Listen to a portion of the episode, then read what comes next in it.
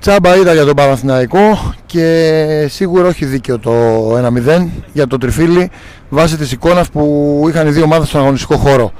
Ε, βέβαια η αλήθεια είναι ότι ο Παναγιώτης κοίταξε το καθρέφτη του και είδε μόνος του ένα αγωνιστικά ασχημό παππού στο πρώτο ημίχρονο το οποίο μεταμορφώθηκε σε κύκνο στο, στο δεύτερο. Αυτό σημαίνει ότι για ακόμη μια φορά, για τη σύμπτωση επαναλαμβανόμενη πάβει να είναι σύμπτωση, δεν διαχειρίστηκε καλά το παιχνίδι. Πέταξε ένα ημίχρονο με τον Όφη, πέταξε ένα ημίχρονο με τα Γιάννενα, πέταξε ένα ημίχρονο με, το, με τη Λαμία, αλλά το γύρισε το παιχνίδι, πέταξε ένα ημίχρονο με τον Μπάοκ, τελικά έχασε. Ε, και σήμερα πέταξε ένα ημίχρονο με την ΑΕΚ. Υποτίθεται, ειδικά όταν τα στατιστικά λένε ότι έχεις πρόβλημα στο πρώτο τέταρτο, δέχεσαι συνέχεια γκολ και η ΑΕΚ έχει πλεονέκτημα στο πρώτο τέταρτο, ότι μπαίνει συγκεντρωμένος. Ο Παναγιώτο όχι μόνο δεν μπήκε συγκεντρωμένος, αλλά δέχτηκε γκολ στο δεύτερο λεπτό ανατρέποντας όλα τα δεδομένα. Ενώ το πλεονέκτημά του ήταν να χτυπήσει την άκρη στον αμυντό χώρο που με την όθηση του κόσμου του και επειδή και εγώ όταν πλησιάσει στο Ολυμπιακό θα έπαιζε ε, full επίθεση, το έβασε με το καλημέρα και αναγκάστηκε ο Παναγιώτο να πάει απέναντι σε κλειστή ζώνη. Η άμυνα που για ανοίξει είναι και πολύ καλός, ειδικά στο να στήσει αυτό το κομμάτι. Από εκεί και πέρα ο Παναθηναϊκός θεωρώ ότι ε, η, η τακτική του Γιωβάνοβιτς ήταν και πολύ νευρικός και ασύνδετο και πολλά λάθη στο πρώτο ημίχρονο, αλλά η τακτική του Γιωβάνοβιτς έπιασε τόπο. Στο δεύτερο, μίλησε στους παίκτες από διτήρια, τους αφύπνισε με το ίδιο σχήμα ο Παναναναϊκό, την καθήλωσε την ΑΕΚ, την πήγε μονότερμα, έγινε το γήπεδο ε, και από εκεί και πέρα είτε γιατί δεν σε θέλει, είτε γιατί είσαι άξιος μοίρας σου, δεν καταφέρει να στείλεις την μπάλα στα δίχτυα σε φάσεις τρομερές. Θα μπορούσε να το έχει κάνει με το κεφάλι ο Αϊτόρο και όχι με, να δοκιμάσει με το γόνατο. Θα μπορούσε να έχει τελειώσει, έχει κάνει παιχνιδάρα χωρίς τελειώματα καλά ο Αργεντινός του Παναθηναϊκού ε, ο, Παλά, ο Παλάσιος και νομίζω γενικά ο Παναθηναϊκός ότι ε, μπήκε φορτσάτος και ο Ρεξάτος και ο, ε, και ο επιθετικός του Παναθηναϊκού γιατί ο Μακέντα δεν τα πήγαινε πολύ καλά. Ο Καρλίτος άλλαξε συστήματα ο coach, άλλαξε τη διάταξη. Ε, το μάτς τελείωσε όταν βγήκε πλέον ο Βηγιαφάνης δεν ξέρω αν ήταν αποκούραση η, η τακτική κίνηση. Όταν βγήκε ο Διαφάνης πέταξε λευκή πετσέτα ο Παναγιώτος, έχασε πλήρως το κέντρο μετά και αυτή την ορμή που είχε με αποτέλεσμα ε, να σκοράρει και η ΑΕΚ, έστω και αν τα γκολ της ήταν ε, offside. Πέρα από αυτό, ο Παναγιώτος είναι μια ομάδα που αδικεί τον εαυτό του συνεχώς όταν ε, έχεις καθυλώσει την ΑΕΚ μέσα στο Ολυμπιακό στάδιο και δεν μπορεί να της βάλεις ένα γκολ έστω να φύγεις με την ισοπαλία, τουλάχιστον να μην χάνεις. Δηλαδή, ε, αδικεί τον εαυτό του και σίγουρα δεν μπορεί να είναι ευχαριστημένος γιατί τον έφτασε στο Άρης. Τα... Έρχονται τα Γιάννενα και από εκεί που θα ήσουν τρεις βαθμού με την ΑΕΚ και ένα από τον Μπάουκ, τώρα βρίσκεσαι 9 από την ΑΕΚ, δηλαδή σου ξέφυγε και από τον Μπάουκ μένει διαφορά στους 4 δεν εκμεταλλεύτηκες στο στραβοπάτημά του με τον, ε, με τον Ιωνικό. Δεν ξέρω πώς θα πάρεις βαθμούς και πού, αν πετάς αυτούς τους βαθμούς, αυτές τις ευκαιρίες που σου έρχονται, αλλά η συγκέντρωση, η τύχη, η αυτοπεποίθηση στα τελειώματα είναι κάτι που σήμερα δεν το πήγε το Παναθηναϊκό. Εγώ όμως βλέπω τη μεγάλη εικόνα. Δεν βλέπω ένα παιχνίδι συγκεκριμένο που είναι και ντέρμπι και έχει ιδιαιτερότητες. Βλέπω ότι ο Παναθηναϊκός πετάει συνεχώς τα πρώτα ημίχρονα και με τις όποιες χτυπητές αδυναμίες του, όπως είναι στα στημένα, δεν έχει πάρει κεφαλιά ο Παναθηναϊκός ούτε να σκοράρει με στημένο, ούτε να σκοράρει με φάουλ, ούτε να. Ε, και δέχεται και πολλά στημένα κιόλας ο Παναθηναϊκός. Θα θυμίσω ότι έχει φάει και στη λεωφόρο γκολ ε, και όχι μόνο. Έχει αδυναμία και στατιστικά στα στημένα ο Παναθηναϊκός και τώρα το πλήρωσε και αυτή τη φορά δέχτηκε γκολ μόλις στο δεύτερο λεπτό πάλι. Ε, γιατί τα, τα αντιεροπορικά του δεν είναι αυτά που πρέπει. Όλο το πακέτο μαζί έφερε αυτή την ήττα. Οπότε υποχρεωμένος να συνεχίσει αλλά πλέον για τα χαμηλά πατώματα και τις θέσεις ε, που οδηγούν στην Ευρώπη κάτω από την διάδα γιατί έχω την πεποίθηση ότι γενικά δεν προλαβαίνει ο Παναθηναϊκός για παραπάνω ενώ σήμερα θα μπαίνει ξανά στο κόλπο των ε, αν θέλετε των ε, υψηλών ε, πτήσεων, τουλάχιστον όχι για το πρωτάθλημα, αλλά για, για τις ευρωπαϊκές θέσεις. Σε πάση περιπτώσει, έτσι ήρθαν τα πράγματα. Τώρα δεν λέει να με ψημερεί. Πρέπει να κοιτάξεις μπροστά. Η ζωή συνεχίζεται. Να διορθώνεις τα λάθη, να δουλεύεις. σω έρθει και κάποια ενίσχυση ε, και ο Παναμαϊκός θα πρέπει να μαθαίνει από τα λάθη του και να παρουσιαστεί στο δεύτερο γύρο πολύ πολύ καλύτερος έχοντας και τα περισσότερα ντέρμπι στο Απόστολος Νικολαίδης. Από το Ολυμπιακό Στάδιο και τον Νίκο Παγκάκη να έχετε όλοι μια υπέροχη συνέχεια. Καλησπέρα σε όλους. Αυτό το podcast γίνεται γιατί λίγα 24 ώρα μετά τη λήξη του Αθηναϊκού Κλάσικο και με πιο καθαρό μυαλό πλέον, ε, προσεγγίζοντας την αναμέτρηση, βλέποντας φάσεις, τα στατιστικά στοιχεία του αγώνα, διαβάζοντάς τα, μπορεί κανείς να βγάλει πιο ασφαλή συμπεράσματα για το τι ε, δούλεψε ή δεν δούλεψε σε αυτό το παιχνίδι. Ένα ακόμη ντέρμπι το οποίο δεν έτυχε για τον Παναθηναϊκό να έρθει, δεν έμελε μάλλον, να έρθει ένα θετικό αποτέλεσμα. Έχουμε τον Άρη μέχρι τώρα, τον Ολυμπιακό και την ΑΕΚ. Διαβάζοντας λοιπόν συνολικά το τι έχει γίνει και στα ντέρμπι αλλά τη μεγάλη εικόνα του Παναθηναϊκού ε, δεν κατάφερε να βρει γκολ να αρχίσουμε βασικά ο Παναθηναϊκός κόντρα σε μια ΑΕΚ που έχει πολύ μεγάλα προβλήματα στην άμυνα. Η ΑΕΚ επί 5 σερή παιχνίδια στη Super League δεχόταν γκολ. Της το έβαλε ο Βόλος ο Άρης έβαλε ακόμη ένα γκολ δύο Απόλλωνας Μήνης τρία Ολυμπιακός ένα ο Πας Γιάννενα. Ο Παναθηναϊκός λοιπόν είχε απέναντί του μία ΑΕΚ που ήταν σαν βούτυρος στο ψωμί του μπροστά στον κόσμο της με το μπιζάρισμα και επειδή και εγώ ήταν γιατί είχε φύγει στη διαφορά Ολυμπιακός ως ευκολοδιαχειρίσιμη εισαγωγικά να το πω έτσι στο ντέρμπι απλά θα βρίσκε πολλούς ανοιχτούς χώρους αλλά όλα καταστράφηκαν στο δεύτερο λεπτό γιατί άλλαξε όλο το, το παιχνίδι ο Παναθηναϊκός βρήκε μια ΑΕΚ που αμυνόταν με το καλημέρα και όχι που έπρεπε να βγει μπροστά.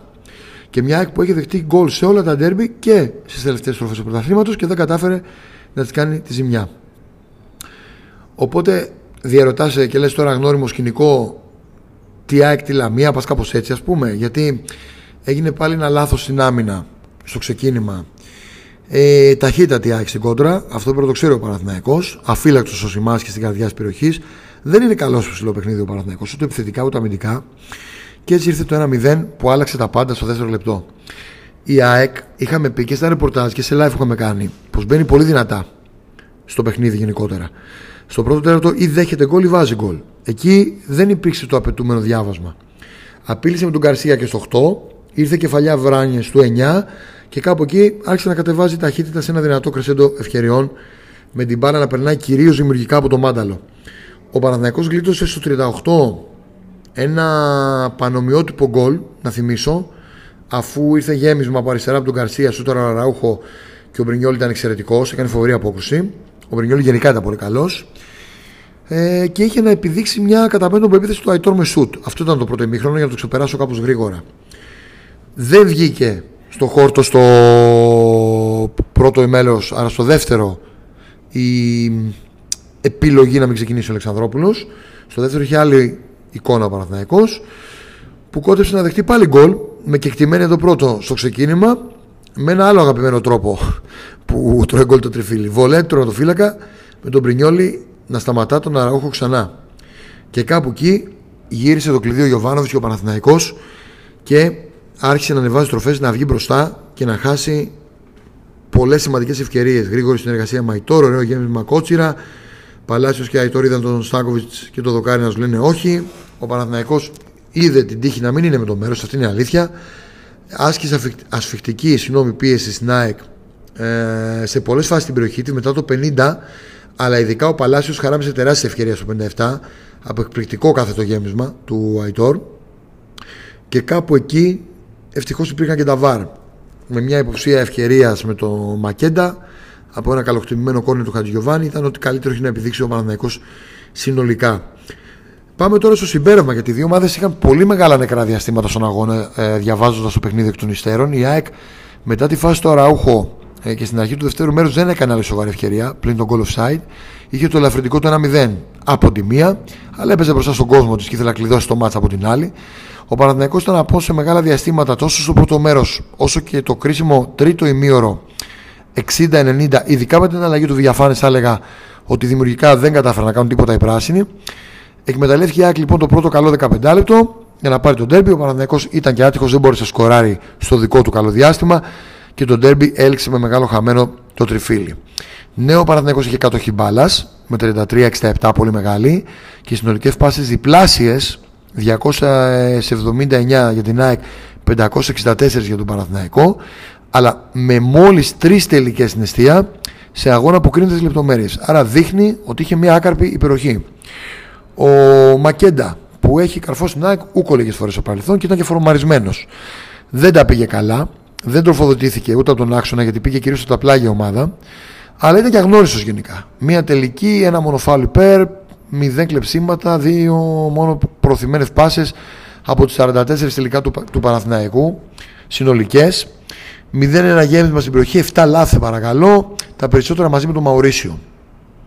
Τα νούμερα λοιπόν δείχνουν ότι δεν είχε πολλά πράγματα να περιμένει ο Παναθηναϊκός από τον Μακέντα συγκεκριμένα χθες, αλλά νομίζω ότι ήταν συνολικά παραγωγικό το πρόβλημα γιατί φάνηκε ο Παναθηναϊκός ότι χτύπησε στα άκρα, ίσως όχι και τυχαία υπήρχε αδυναμία στην ΑΕΚ και αυτή είναι αλήθεια. Και αν έπεσε και στο πρώτο μήχρονο με την μπάλα κάτω, τη μια φορά που έπαιξε δημιούργησε πρόβλημα τη σέντρα από αριστερά του, του Αϊτόρ για τον Παλάσιος που έκανε το τσαφ. Ε, Εμείς από το Πάπα είχαμε πει κάποια πράγματα για το που πρέπει να κρυθεί το ματ και για το πρώτο τέρτο και για τον αέρα, τους δυνατούς παίκτες της ΑΕΚ για να φύγει νικητής. Ε, ο νούμερο ένα κίνδυνος τη ΑΕΚ ήταν η μεσοπιθετική γραμμή που πυροβολεί κατά ρηπάς. Είχε 24 γκολ σε 11 αγώνες, δηλαδή 2,18 γκολ ανά αγώνα. Οπότε περίμενε ότι θα δεχτείς γκολ στο ντέρμπι. Το θέμα ήταν να μεταφέρεις την πίεση στην άλλη πλευρά στο πινγκ-πονγκ του άγχους και να πάει μπάλα κατευθείαν το άγχος στο γήπεδο της ΑΕΚ. Ε, και εκτός από τα δίχτυα πρέπει να πάει μπάλα. Ε, έχει και πλουραλισμό η ΑΕΚ σε αυτή. Έτσι που ο Παναθηναϊκό δεν έχει. Το έχουν πάρει το βάρος, ας πούμε, οι, οι Φόρτου. Έχουν σκοράρει τρία γκολ, αν θυμάμαι καλά, οι ακραίοι του με δύο-τρεις assist. Οπότε δεν έχουν τα φτερά σε επίθεση ανοίξει να πετάξει πολύ ψηλά ο Παναθηναϊκός. Ε, οι στατικές φάσεις κινδύνευσε σε κάποιο σημείο ο Παναθηναϊκός και το έχουμε πει ότι και δεν σκοράρει και δεν παίρνει από στατικές φάσεις. Οπότε ήταν και αυτό μέσα στο κόρπο ντέρμπι γιατί η Άκα έχει πολύ δυνατές στατικές φάσεις.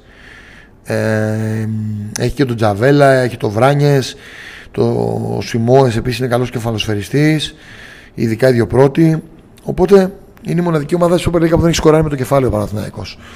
Ε, παρά τα γκάζια του coach στο τέλος και παρά το γεγονός ότι ε, εκτός από τα γκάζια του coach στο τέλος υπήρχε και η λογική του ότι πρέπει να μπει από να αρχίσει κεντρωμένος ο Παναθηναϊκός ε, ένα άλλο κακό ότι πετάει πολλά πρώτα ημίχρονα το έκανε με πολλές ομάδες φέτος αυτό. Με τον Όφη, με τα Γιάννηνα, με τη Λαμία που το γύρισε, με τον Μπάουξ στη Λεωφόρο, ε, με τον Ολυμπιακό στο Καραϊσκάκης. Γενικά ημίχρονα τα οποία ο Παναθηναϊκός έχει δείξει ότι αδικεί τον εαυτό του γιατί έχει πολύ περισσότερες δυνατότητες. Τις έχουμε δει είτε όταν ξεσπάει με πεντάρες τεσσάρες, είτε όταν βρίσκει χώρο ανοιχτό στο γήπεδο, είτε όταν είναι σε καλημέρα, είτε όταν θέλει πολύ ένα μάτι τύπου Λαμία να το γυρίσει. Το θέμα είναι ότι από εδώ και πέρα έχετε ένα μάτι με τον Ατρόμητο, γίνεται πολύ πιο βατό το πρόγραμμα και πρέπει ο Παναθηναϊκός στις επόμενες στροφές να ερεμήσει και να βρει λύσεις. Αυτά στο στατιστικό μας podcast. Θα τα πούμε και πάλι μαζί. Μείνετε συντονισμένοι στο papadu.gr. Έχουμε πολλά πραγματάκια για τη συνέχεια. Καλησπέρα το βροχερό Απόστολος Νικολαίδης. Ο Παναθηναϊκός δεν φεύγει ε, σαν τη Βεγμενικάτα από το γήπεδό του. Κέρδισε 2-0 τον ε, Ατρόμητο. Μια ομάδα που επιβεβαίωσε το ότι έχει μια από τις χειρότερες άμυνες του πρωταθλήματος. Δέχεται δύο γκολ ένα μάτς και αυτό συνέβη και σήμερα. Ο Παναθηναϊκός έδειξε τα ανακλαστικά μετά τις εσωτερικές κινήσεις που έγιναν και από τον coach και από τη διοίκηση προκειμένου να επανέλθει στον δρόμο των επιτυχιών. Βέβαια αυτό θα αποδειχτεί σε βάθος χρόνου το αν έχει διάρκεια γιατί είναι μια σειρά αγώνων που πλέον ε, πηγαίνοντας πέφτοντας στη αυλαία στον πρώτο γύρο του πρωταθλήματος η κλεψίδρα αδειάζει και δεν υπάρχουν περιθώρια απολειών. Αν μη τι άλλο όμως είναι μια αρχή. Ε, θα έλεγα ότι ξόδευσε το πρώτο ημίχρονο. Ο Παναθηναϊκός ξόδευσε το πρώτο ημίχρονο. Ε, ήταν όμως τυχερός να έχει πολύ μεγάλη ευστοχία. Μια ευστοχία που το έφερε στην ουσία δύο γκολ ε, σε έξι τελικές. Και ένα πρώτο ημίχρονο που πέτυχε το πρώτο του γκολ με κεφαλιά στα τέσσερα και στα τέσσερα ακριβή γεμίσματα συγγνώμη, του, του Αϊτόρ. Κρατάει τη νίκη ο Παναναϊκός, κρατάει τον τρίποντο και πηγαίνει παρακάτω.